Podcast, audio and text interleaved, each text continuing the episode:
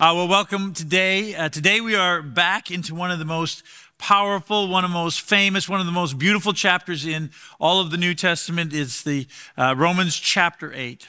And in this chapter, the Apostle Paul is explaining to us the power and the beauty of living life by the Spirit, living life with the Spirit of God in us because we are followers of Jesus. And he explains from the beginning of this chapter that, first of all, there's now no more condemnation for those who are in Christ Jesus because we have been set free from the power of sin and death. And he goes on to explain that because the Spirit of God is at work in our hearts and our lives, that, that, that our minds can live with this sense of life and peace. He explains that we have the Spirit of God working in us, and so that we have become children of God. We can call God Himself Abba, Papa. We have that kind of a relationship with Him. And that not only that, that we're heirs of God and co heirs with Christ uh, and with all that God has in store for us. So there's these amazing gifts that we have in our life because we walk by the Spirit. And now Paul is going to shift. He's going to begin to talk about suffering in our lives. There's all these good things he says, but what about the suffering? How do we see and understand suffering when we walk in the light of the Spirit? And so this is what Paul is going to address in this passage that we're looking at today. And so if you have your Bibles, turn with me to Romans chapter 8, beginning in verse 18. This is how he begins. He says this I consider that our present sufferings are not worth comparing with the glory that will be revealed in us. Paul begins by simply assuming that we have sufferings in our life or that we will have sufferings in our life. It isn't a matter, it isn't a, a matter of with, if rather, but when. Suffering is a universal thing. In fact, in fact, Paul says it's literally a universe thing. He, it isn't just humans that suffer. He says all of creation suffers. In fact, this is how he, he describes it in verse 20. He says this For the creation was subjected to frustration, not by its own choice, but by the will of the one who subjected it, in hope that the creation itself will be liberated from its bondage to decay and brought into the freedom and glory of the children of God. He says this all of creation is in bondage to decay. All of creation is steadily, irrevocably, unavoidably falling apart. It is, it is running down. And we know this. This is a scientific fact. This is the second law of thermodynamics that says everything is slowly, slowly degenerating. Even the sun and the stars at some point will burn out. All of creation, Paul says, is in bondage to decay. And what's true of all of creation is also true in our own lives. I mean, your heart, your, your physical heart, is like a is like a wind up clock. It's not an electric clock. It's not like you just switch out the batteries and it keeps going forever. It's wound up and you get a certain number of ticks. But when it's done, then you're done. There's, there's no stopping that. In fact, your whole body is wearing out. Right? I mean, you could try to hide it. I try to comb what little hair I have over my bald spots. Uh, some of you, I mean, the whole idea of cosmetics, makeup is to, you know, make your skin look like it once did. And some of you are really good at that, but it doesn't matter how good at you are at it. You can't stop that process happening in your life. Even when it comes to our relationships. The same principle applies. The closest families, the closest friend groups are eventually pulled apart by time and circumstances. One by one, you will slowly be picked apart. It's the course of everything in this world. And we hate it. I mean, we live in a culture where we view suffering as an anomaly, something that shouldn't happen, or at least should never happen to us. And when it inevitably does, we get angry and resentful, and we think that life or God or someone is mistreating us and that we don't deserve any of it. And if you're fortunate, I mean, if you're fortunate, you can avoid suffering for a while. I mean, if you're really fortunate, maybe even, I mean, maybe even into your 30s. But eventually, inevitably, suffering comes into our life in one way or another. So if that's the case, if suffering is inevitable uh, in, in, this, in our lives as humans, then the question is this how do we think about it? How do we understand it? How, how do we deal with it as people who live by the Spirit? You know, uh, when I was in uh, university, I, I paid my way through university by doing construction in the summer times. I, I did framing. I built houses, which meant, you know, hammering and nails and cutting and all that kind of stuff. And th- there was one summer where one day I was swinging the hammer, I was nailing these nails in, and, and I missed one time the, the nail, and with full force of my hammer, I hit my thumb. And oh my goodness, that hurt like the dickens. Now, when I explained that to my kids, they said, it hurt like the what? And I said, like the Dickens. And if you don't know what that means, because you don't know any slang from the 1980s, it means it hurt a lot, like crazy a lot. And, um, and, and my thumb swole up and my thumbnail turned black. And for days it was so tender. And eventually my thumbnail fell off. And I mean, it was this incredible amount of pain in my life. But it was also so stupid. I mean, it was utterly unnecessary. It was simply carelessness that happened that, that brought this kind of unnecessary and meaningless pain in my life. And that's how many people view pain in their life. It's this utterly unnecessary, meaningless thing that happens that sometimes comes because of something stupid that they did. And other times, it's not even something that they did. I mean, like sometimes, you know, people's appendix, not mine, but like suddenly their appendix is killing. They're in great pain. And it's not like anything they've done. They didn't eat anything wrong. They didn't drink anything wrong. It just happened. And this pain, I mean, they got to go and get surgery, and there's this big pause in their life, there's this detour, and it's just stupid, dumb, meaningless pain. And again, that's how many people think about the suffering and the pain that comes in their life. But, but in this passage, the Apostle Paul is going to explain that, that if we live your life by the Spirit, the kind of suffering and pain that you're going to endure is a different kind of pain. He says, it's like the pain of childbirth. Now, I've never experienced that kind of pain, but I have seen it up close.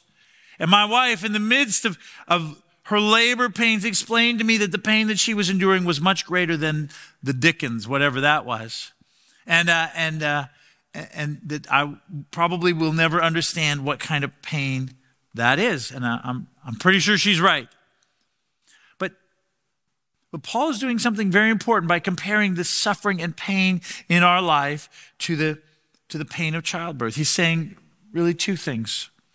First of all, he's saying this just because you follow Jesus doesn't mean that you won't endure sometimes very significant, excruciating pain and suffering in your life. But unlike the other kinds of pain, the banging your thumb with a hammer or, or, or the, you know, the pain of an appendix that is exploding, this kind of pain, the pain of childbirth, is threaded throughout with a deep hope and expect, expectation of something beautiful to come out of it. It's not a meaningless pain. It is not a detour in life. It's rather on the very path to a deeper, more meaningful, more beautiful something that is going to come into your life. And so, Paul in this passage is going to use this imagery to help us think about an understanding, uh, uh think about and understand light, uh, the pain in our life in light of three time frames the immediate, the intermediate, the, the mid sort of range, and the, and the distant future. So let's, let's uh, take a look at what he says about each of these sort of time frames. The first is the immediate. Here's what he says in verse 22 and 23. He says, We know that the whole creation has been groaning as in the pains of childbirth, right up to the present time. Not only so, but we ourselves who have the first fruits of the Spirit groan inwardly as we wait eagerly for our adoption to sonship, the redemption of our bodies. See, there's that image that imagery. Paul says creation is like groaning in the pains of childbirth, and he says we do too. In fact, everywhere in this passage that the word groan appears, that word that Paul uses in Greek speaks of the kind of groaning that happens in childbirth.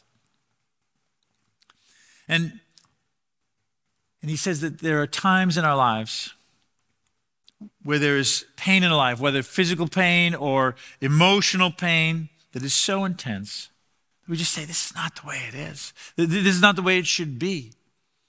And we just long for a time when our bodies will be redeemed, when, when we will be made new, when we will live in a world without the ravages of suffering and pain. But we're not there yet. Instead, we're right in the midst of the pain. We're, We're groaning. We're laboring. The pain comes and the pain goes, and then sometimes it comes back worse than it was the first time. And, and when that kind of pain comes in our life, here's, here's what Paul says. In verse 26, he says, In the same way, the Spirit helps us in our weakness. We do not know what we ought to pray for, but the Spirit Himself intercedes for us through wordless groans. And He who searches our hearts knows the mind of the Spirit because the Spirit intercedes for God's people in accordance with the will of God. When you're walking through suffering in your life, when you are enduring some kind of painful experience in your world, when you, when you lie on your bed just with your pillow over your head, overwhelmed by what's happening, or, or you drive to work and the tears stream down your cheeks, and you don't know what to do, you don't know how to get out of the mess you're in, and you don't even know how to pray. The Apostle Paul says this the Holy Spirit of God, who dwells in you, is groaning with you and he's groaning for you. And the Spirit of God, who knows the will of God, is praying for you according to the will of God. Now, think about that for a moment.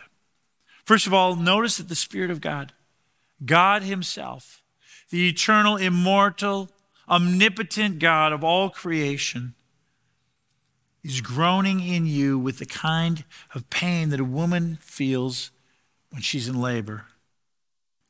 How can that be? How, how can it be that the, the God of all creation who holds the galaxies in his hand can understand that kind of pain? And the answer is the incarnation. It's what we celebrate at Christmas time every year.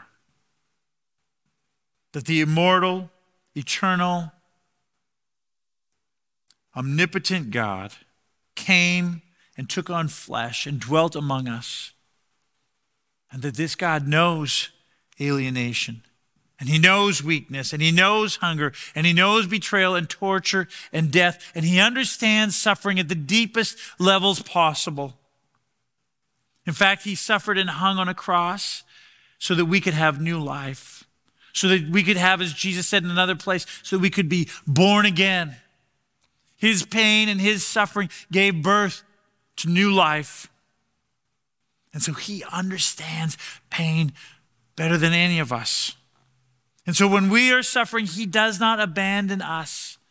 He does not abandon you in your suffering. He is not ignoring you. Rather, his very spirit that dwells in you is groaning with you and groaning for you. It's the first thing to note. But secondly, note that the prayers that he prays are in line with the will of God for us. Sometimes when you and I pray in the midst of our suffering, there are two parts to our prayers the, the core part and the stupid part. And the core part is the part that says, God, help me. I need your help. And the stupid part is, and God, I know exactly what you should do and how you should do it and when you should do it and where you should do it. So let me tell you so that you do it when I want you to do it. I don't know if you uh, ever were in a relationship with somebody uh, who broke up with you and it broke your heart. And you went to God and you and you your heart was broken. You said, God, please help me. God, please bring that person back in my life. I need them in my life. Please send them back to me.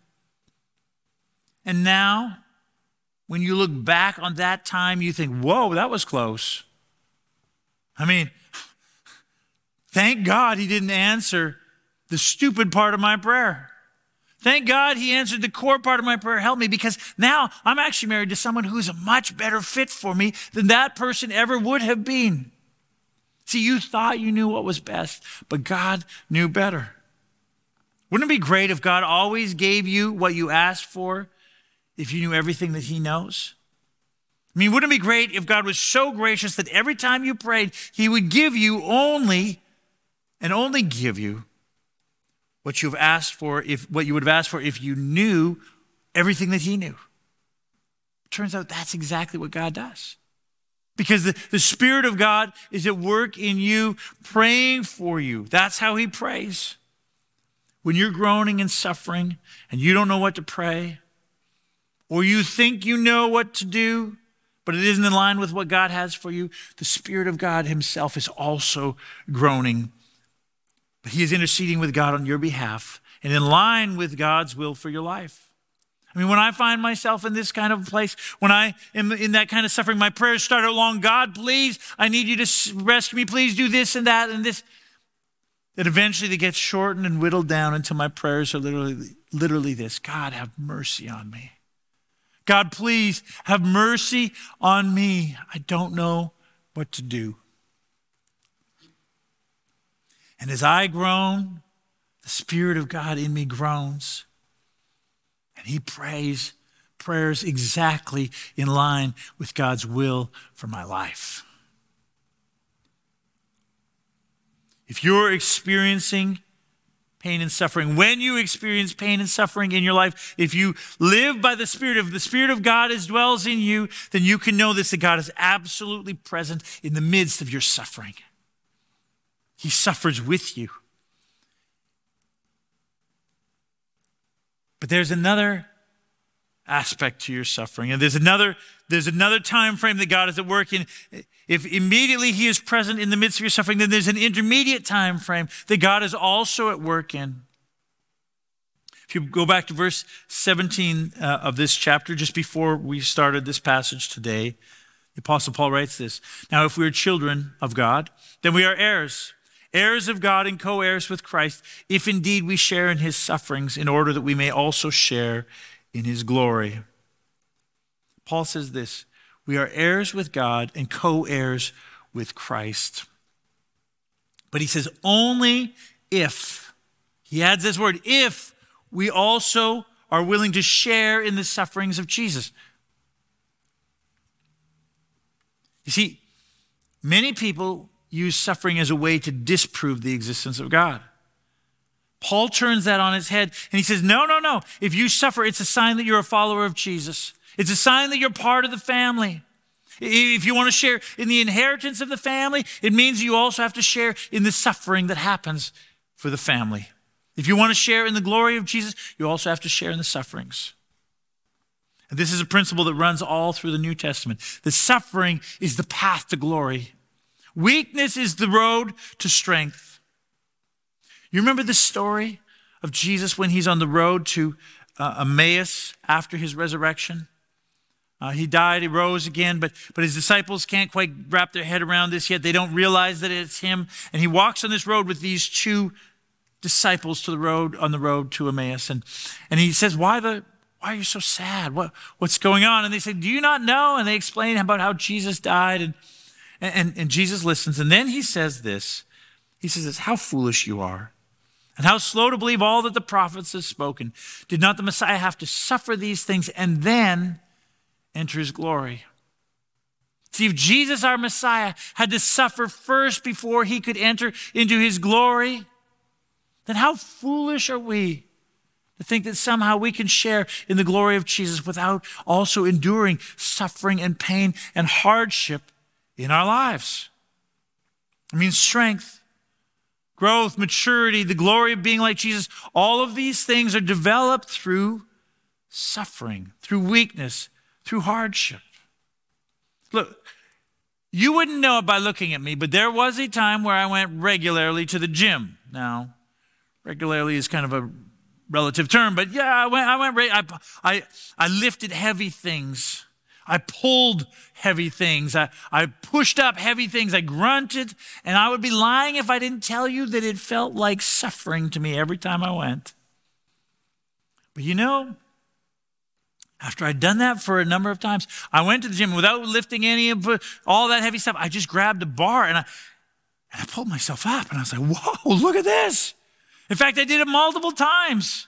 Now, multiple is also a relative term, but you, you get the point right? I mean, when we, it is through suffering and, and, and, and weakness that much of the most deep and profound growth in your life happens when you live by the Spirit.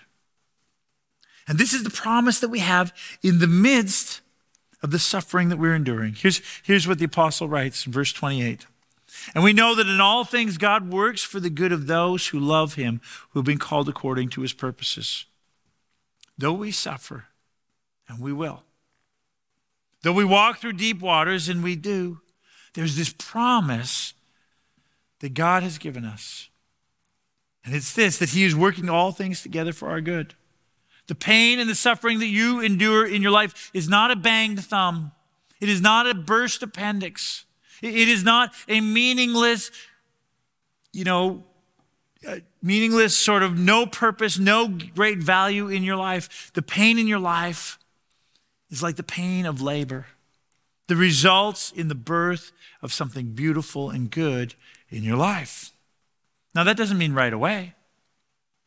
I mean, my, my cousin had four children. She said when she had her fourth, fourth child, when her she was at home when her, her water broke, uh, and she said to her husband, Get the car. We got to go to the hospital right away. It's coming fast. And she said, from the moment her water burst at home till the baby was born at the hospital, it was 45 minutes, just like that. Us, for our first baby, not so much. Felt kind of like 45 hours. Now, it wasn't 45 hours, but it's like that kid just didn't want to come out of there.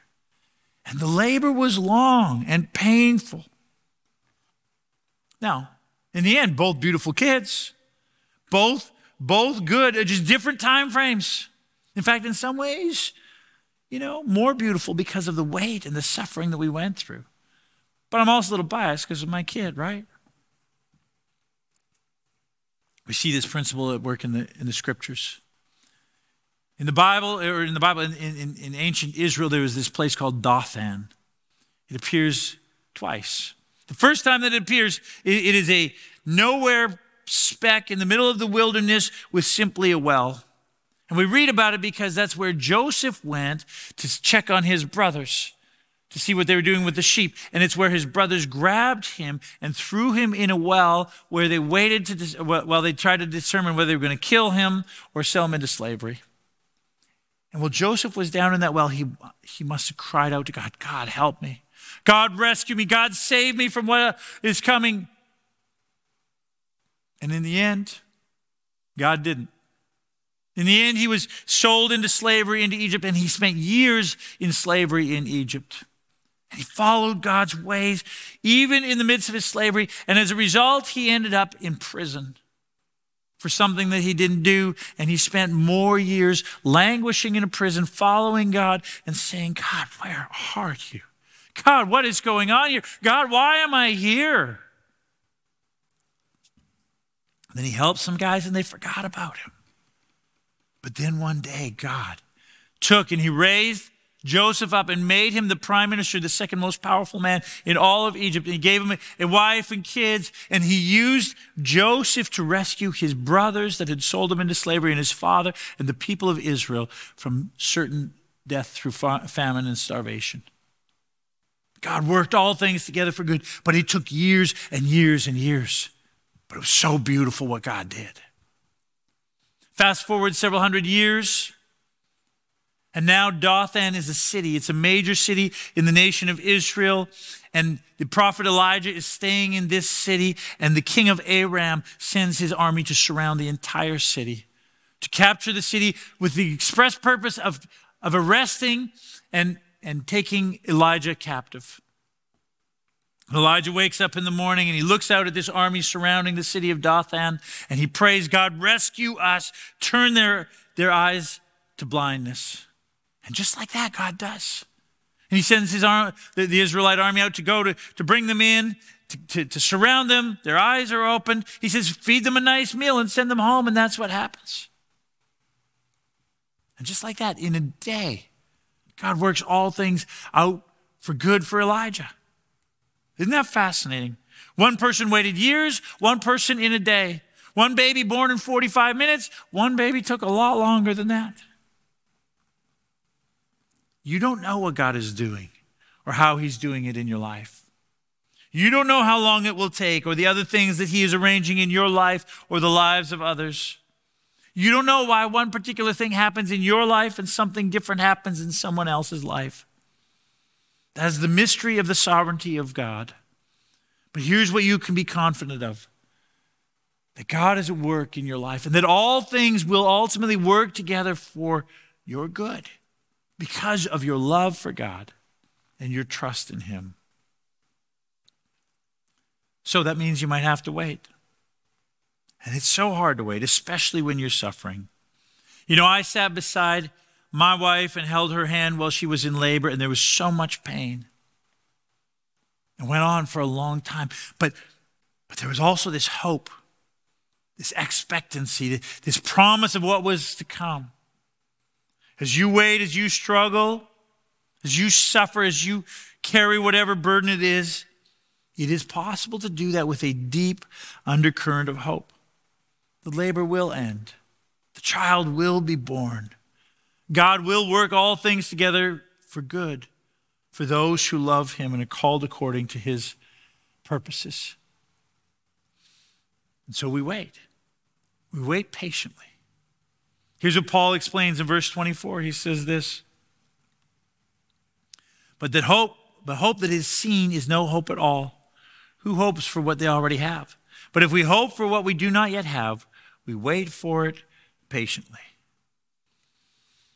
Here's the second way that Paul helps us understand suffering in our life. He says this When you live by the Spirit, the sovereignty of God means that your suffering will ultimately turn out for your good. That typically doesn't happen immediately, sometimes.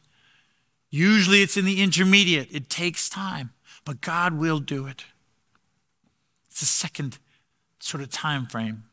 But there's a third time frame as well that Paul uh, talks about here. it, it is a future oriented time frame. It is what he calls glory. It is the life beyond this life, the, the next life to come. Excuse me, when we live with God in a new heaven and a new earth. Here's, here's what he says again in verse 18 I consider that our present sufferings are not worth comparing with the glory that will be revealed in us. Now, when Paul says this, when, I, when he says, I consider, that word consider, that, that's an accounting word. That, that's a math word. Paul is literally saying this. He's saying, I have done the math. I have thought long and hard about this. I have considered all of the suffering that we endure, all the stuff that I have endured in my life, and I, and I put it up against the glory that is due to us as followers of Jesus. He says, it's not even worth comparing. It's not even close. And you have to understand that for Paul, this isn't an academic exercise. This isn't theoretical. I mean, Paul is a man who knows suffering. Paul, Paul is beaten. He was attacked by mobs. He was stoned until they thought he was dead. He, he was threatened by bandits. He was shipwrecked. He was hungry, thirsty, falsely accused, imprisoned. I mean, here's a man who knows suffering. And he says this. He says, if you put, if you put all of my suffering, of all of our suffering on this end of the scale, and then you put all of the weight of glory that is due to us on this side. And then you go back to the suffering side and you put your thumb on it. You put your elbow on it. In fact, he says you could jump on it.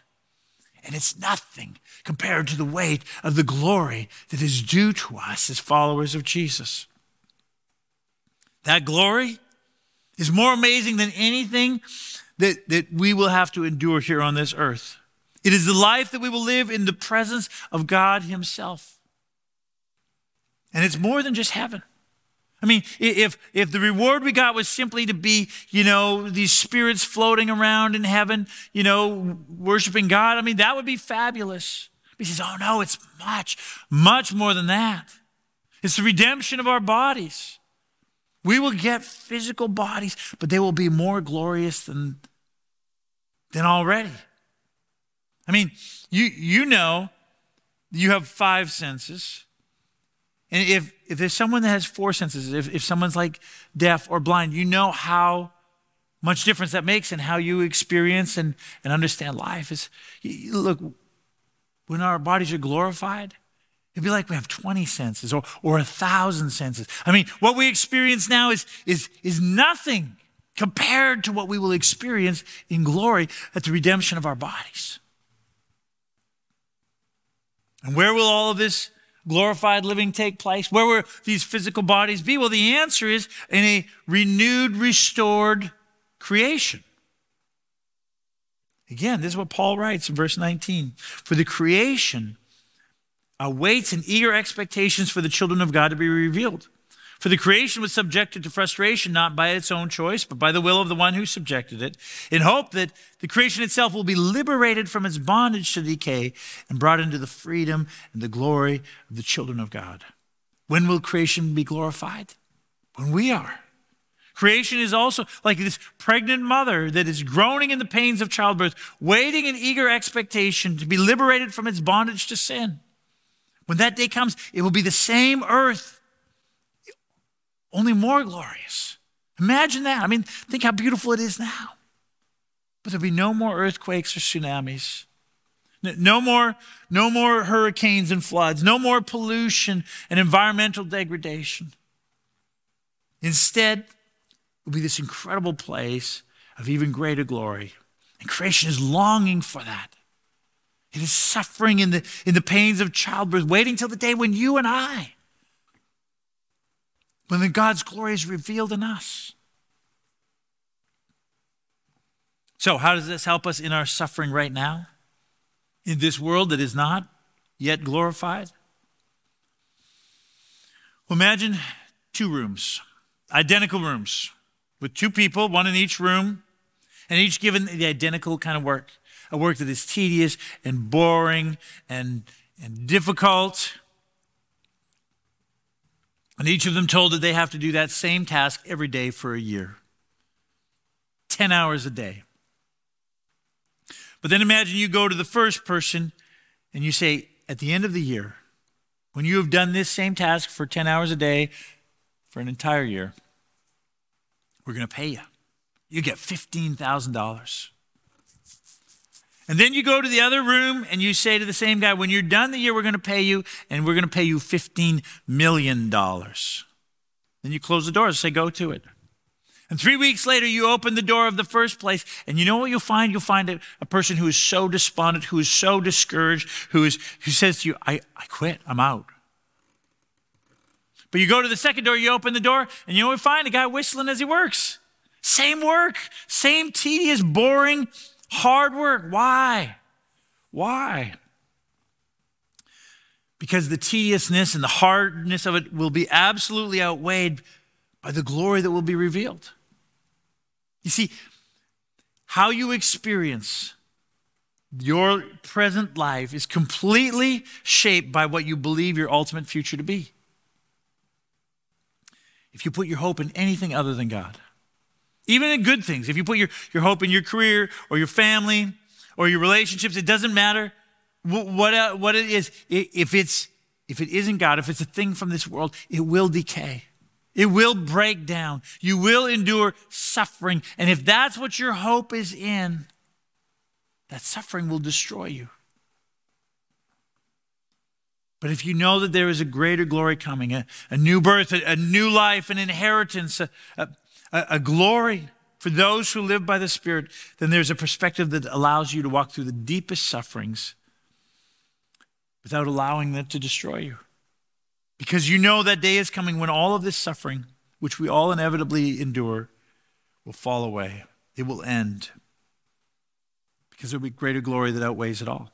When you live by the Spirit, here's the third point that Paul makes. When you live by the Spirit, you have an eternal perspective that gives you strength in the midst of the suffering. Now, here's how Paul ends this whole passage. He says this in verse 29. For those God foreknew, he also predestined to be conformed to the image of his Son, that he might be the firstborn among many brothers and sisters. And those he predestined, he also called, and those he called, he also justified, and those he justified, he also glorified. Paul ends this passage by saying this God always finishes what he began. You and me, not so much. I bet you if I looked in your garage or in your closet, I would find projects that were half started and kind of in the middle of the case. But not God. There's no unfinished projects in God's closet. The same when it comes to your life. Paul says this God foreknew you. Before the foundations of the earth were laid, he knew who you would be. He knew about your life and He predestined you. You chose Him for sure, but He chose you first. Not because of anything you did, but simply because of His incredible grace. But not only did he choose you, he called you. He, he wooed you. He, he pursued you. And when you responded, he justified you. He saved you. He paid the price for you by shedding his blood on the cross. So if God has already done all of that in your life from the beginning of time until now, do you think he's going to abandon you now? Do you think that he will leave unfinished something that he has invested so heavily in and something that he has paid such a deep price for? Not a chance. Not a chance.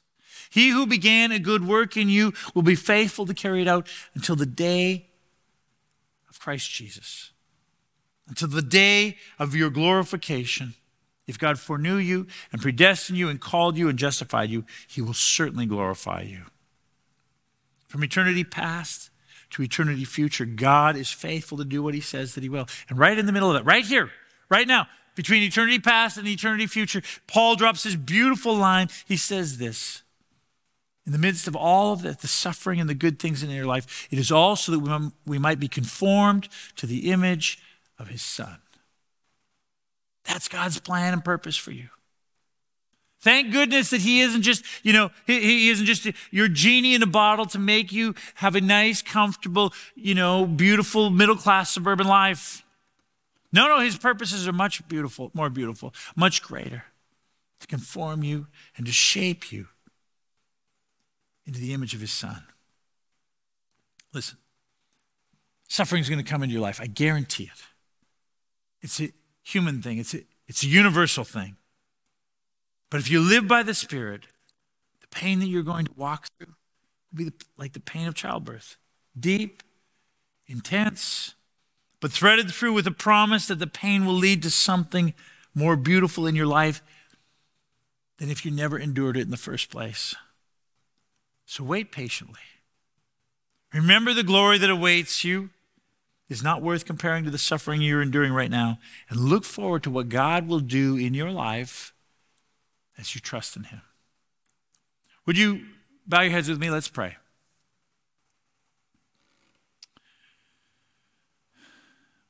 Well, God, we,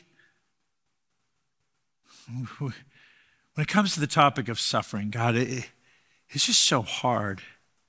Father, it hurts and there's such pain in our lives. And, and yet, God, it's a human thing. And, and God, we thank you that you, that you address this topic. Father, you don't simply ignore it, but instead you promise that those of us who have your spirit dwelling in us, that there's a different way that we walk through it. That there's a deep hope that we have because of who you are, because of what you're doing in our lives. And so, God, I pray today for those particularly who are walking through deep, deep waters. God, I pray that they would know your presence, that they would know your comfort, God, that even as they groan, they would know that your spirit groans within them, alongside of them, and for them.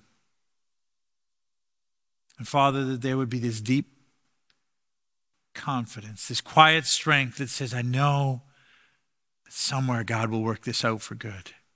I know somewhere something beautiful will come. And God, may we all live in light of the glory that is due to us. Thank you. Thank you for how great it is for what you're going to do for it. God, would you help us as we follow after you? We pray it in Jesus' name. Amen. Amen. Thank you again for walking with us together as we open God's Word, as we understand what it says about even these things, about suffering and hardship in our lives. Let me send you out with these words. To him who is able to keep you from stumbling and to present you before his glorious presence without fault and with great joy. To the only God our Savior be glory, majesty, power, and authority through Jesus Christ our Lord, before all ages, now and forevermore. Amen. Amen. God bless you. Have a great week. I will see you next week.